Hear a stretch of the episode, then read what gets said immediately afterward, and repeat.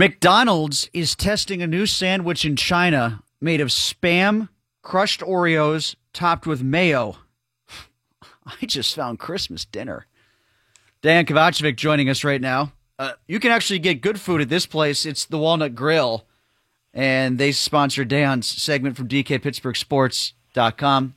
Dan, how are you? Merry Christmas. Same to you, Tim. I'm sure. I'm sure the good people at Walnut Grill really appreciated that fine lead in there. Well, it is better than spam Oreos and mayo. I know that. I like That's the Walnut Grill. Uh, I've been there. I've been there Yeah. many times. I'm a big fan. So have I. It's a terrific place. Yeah, they definitely don't do that. Let's get to the most pressing question, Dan. When is the last time you've had spam? I've never had it. I don't even know what it is, unless you're referring to email that doesn't belong in my inbox. Oh, come on. You've had spam before. Nope. Never. Nope. It's like it's Nope, meat that comes nope. in a tin. You know that, right? I'm aware from the Monty Python skit, but that's yes. all I got. Spam a lot. Exactly. I've seen the musical. All right, Dejan, uh, we were asking the question before. This is a Twitter poll that I had up, and I would like to get your response to it. More likely to win at least one playoff rounder game the Steelers, the Penguins, neither or both. Oh, uh, I mean, can we say the Pirates at this point? I mean, I don't know. Uh, we can't hold on. We we cannot say the Pirates, but I did just have a caller use the phrase "bridge year" to describe the year after Roethlisberger to get to another another quarterback. Yeah. quarterback. I mean, it, it's in, in all seriousness, it, it's it's looking pretty bleak, and, and I don't think there's any other way that it should look after what happened Monday night. I I'm would say. I would say neither actually, Dan. I, I don't think either one is going to win a round. Um, Uh, I'm all I'm all out of positives for the Steelers. Walking out of Paul Brown Stadium the other night, uh, I I I remember vividly thinking to myself that this is, yeah, I, I can't be getting into, you know, matchups and analyses with the Colts or the Browns or anything like that. Because if you can't beat that team, it, it's you've got nothing. You can't beat that team with their second string running back and 27th string quarterback you've got absolutely nothing. The Steelers have their own issues to work out. They don't have any opponents the rest of the way, in my eyes, other than themselves. Uh, they have to figure that out, uh, and they have to figure it out this week because if they can't get themselves magically righted against the Colts, you're getting thrown into another cauldron the following week. Uh, you know, up there in, in Cleveland, and from there right into the playoffs it, it's just it, it's looking about as bleak as it can. You know, as far as the Penguins go, the division is tough, you know, but it's not unwinnable.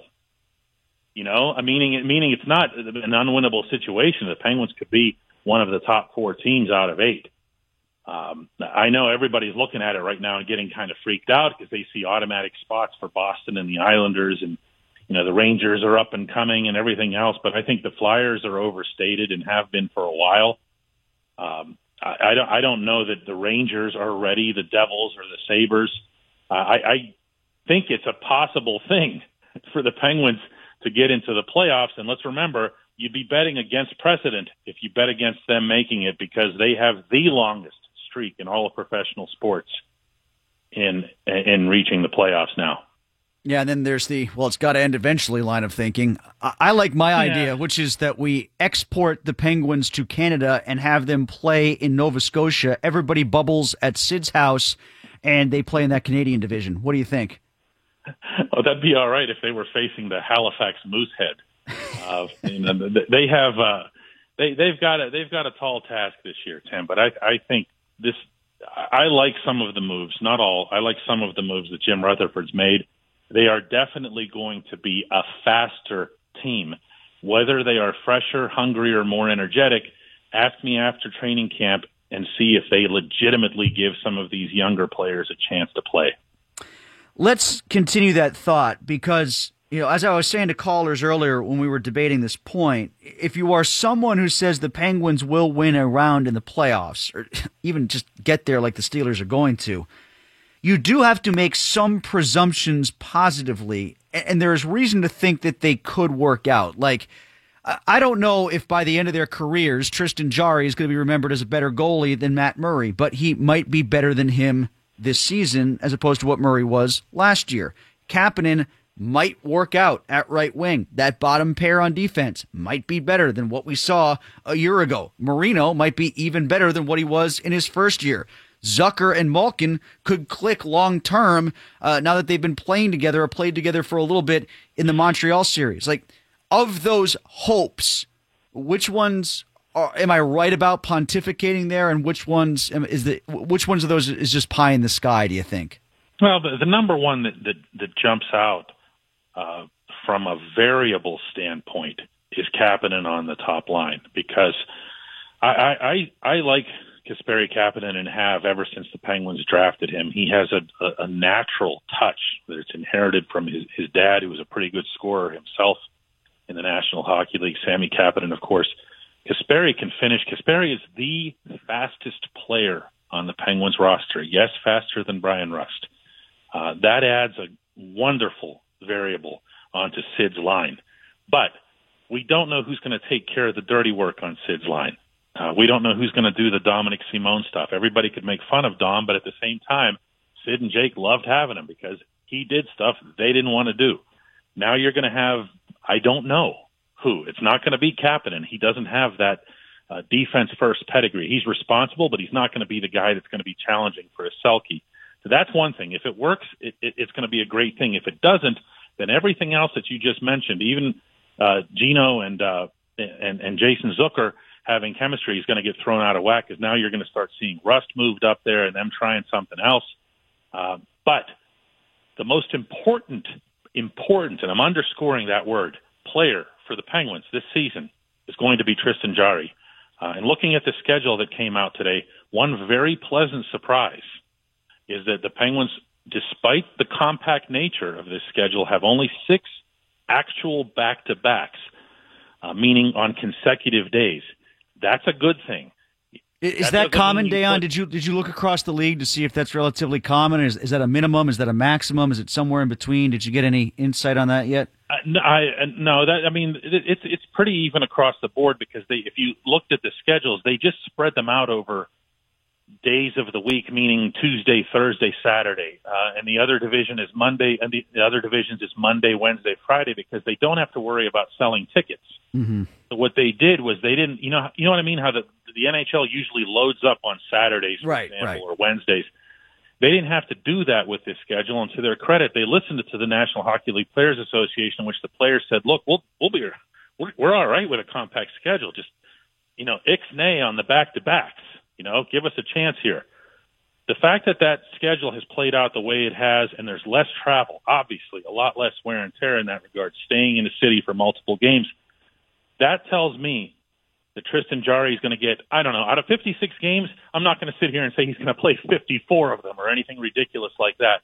But you do want him to have a chance to be the legit number one, to really, really step up. Uh, he, all he has in his shadow is Casey DeSmith. Uh, he has nobody that he's looking up at anymore. Let's see how he takes it. Tim, if he does, if he does, the Penguins st- can still be a very good, very competitive hockey team, including in that division. Is this going to work? You think the NHL is going to be able to pull this off? We're a day into the NBA and they're already having coronavirus issues. I absolutely think it'll work because um, you know, the, the NHL isn't starting for another month yet. The NBA accelerated their timetable so that they could have games on Christmas, which is a real big deal for them, and I understand that. Uh, the NHL held off just a little bit. Um, the world's going to change here, Tim, in the next few weeks. The vaccine is going to change a lot of different things, and I think it's going to become a lot safer place to be. Will it change the Steelers' offense? I think it'll do everything except complete downfield passes. you know, I know this. The Steelers have some sort of virus with that offense, and I don't know what it is or how you cure it. It's I don't know either, Tim. In that game the other night, I've not ever seen that Ben Roethlisberger. I remember the game at Heinz Field where he threw the five picks against the Jaguars. and Jalen Ramsey and everybody played out of their mind. Uh, that's not what this was. This was a quarterback who had just completely lost confidence. He overthrew, underthrew, left, right, made bad reads, um, didn't see guys who were wide open. That's that's not an elbow. That's not a knee. That is a crisis in confidence more than anything else. Um, you can tell he's tormenting himself out there right now. It might be born of you know issues of his arm not being as strong as it's been or his knee bugging him and he can't plant. But more than anything, he is just in a massive hole right now. I think most of it is mental.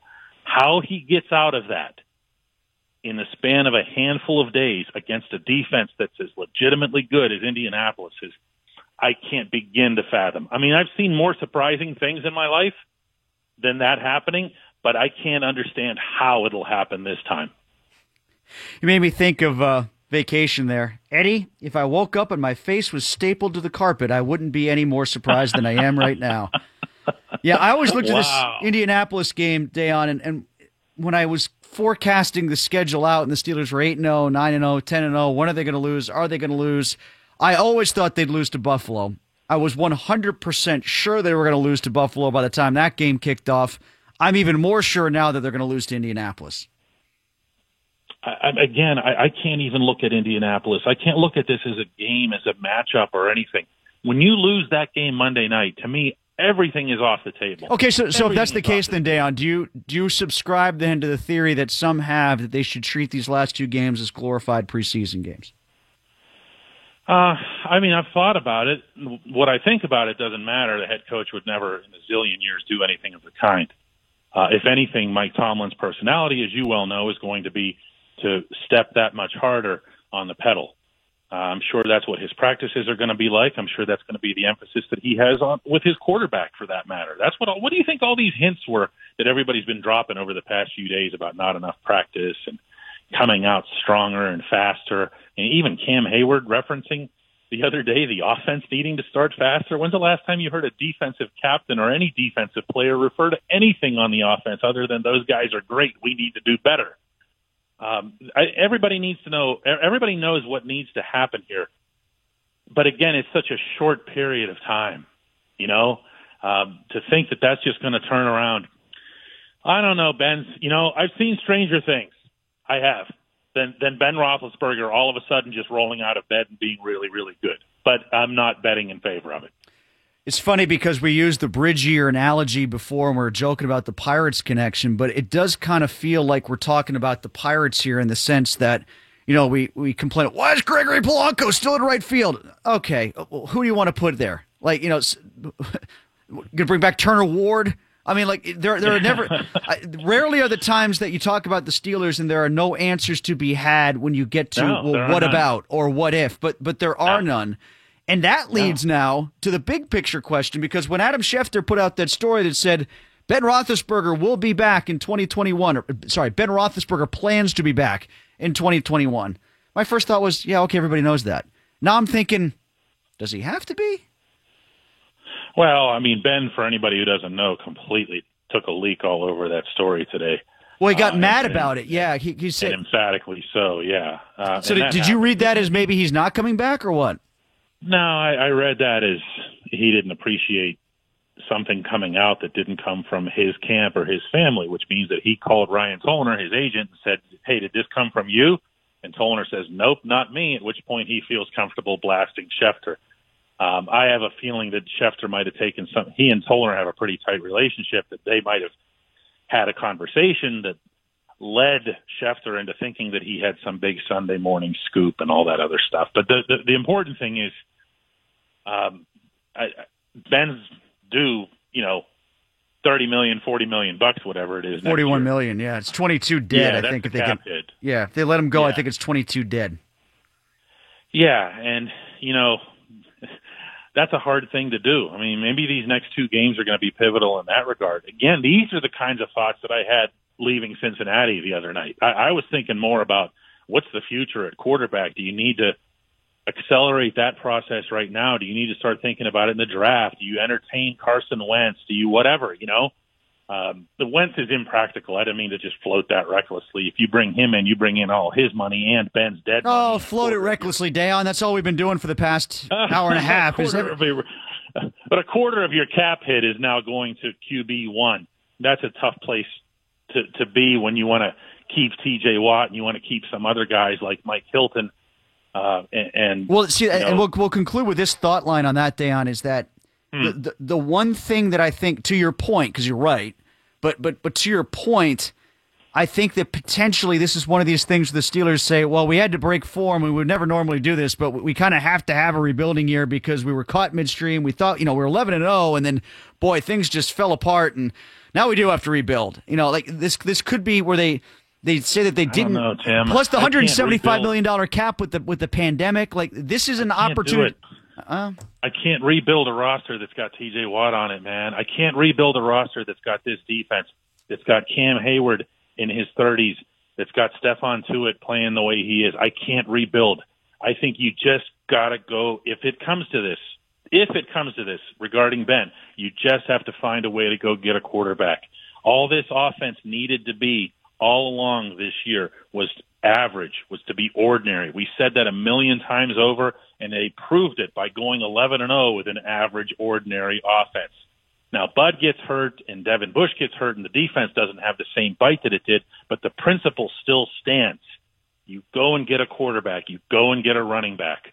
You get Juju out of here. You get Conner out of here. You go and get people that are reliable, that aren't whatever circus acts, get serious about your offense. I don't think that costs a, a gazillion dollars to do. Dejan, thanks. Enjoy your spam and cranberry sauce for Christmas dinner. what about the Oreos, Ben? You left off the Oreos. It's all going the same place eventually. Thanks, Dejan. All right, bye.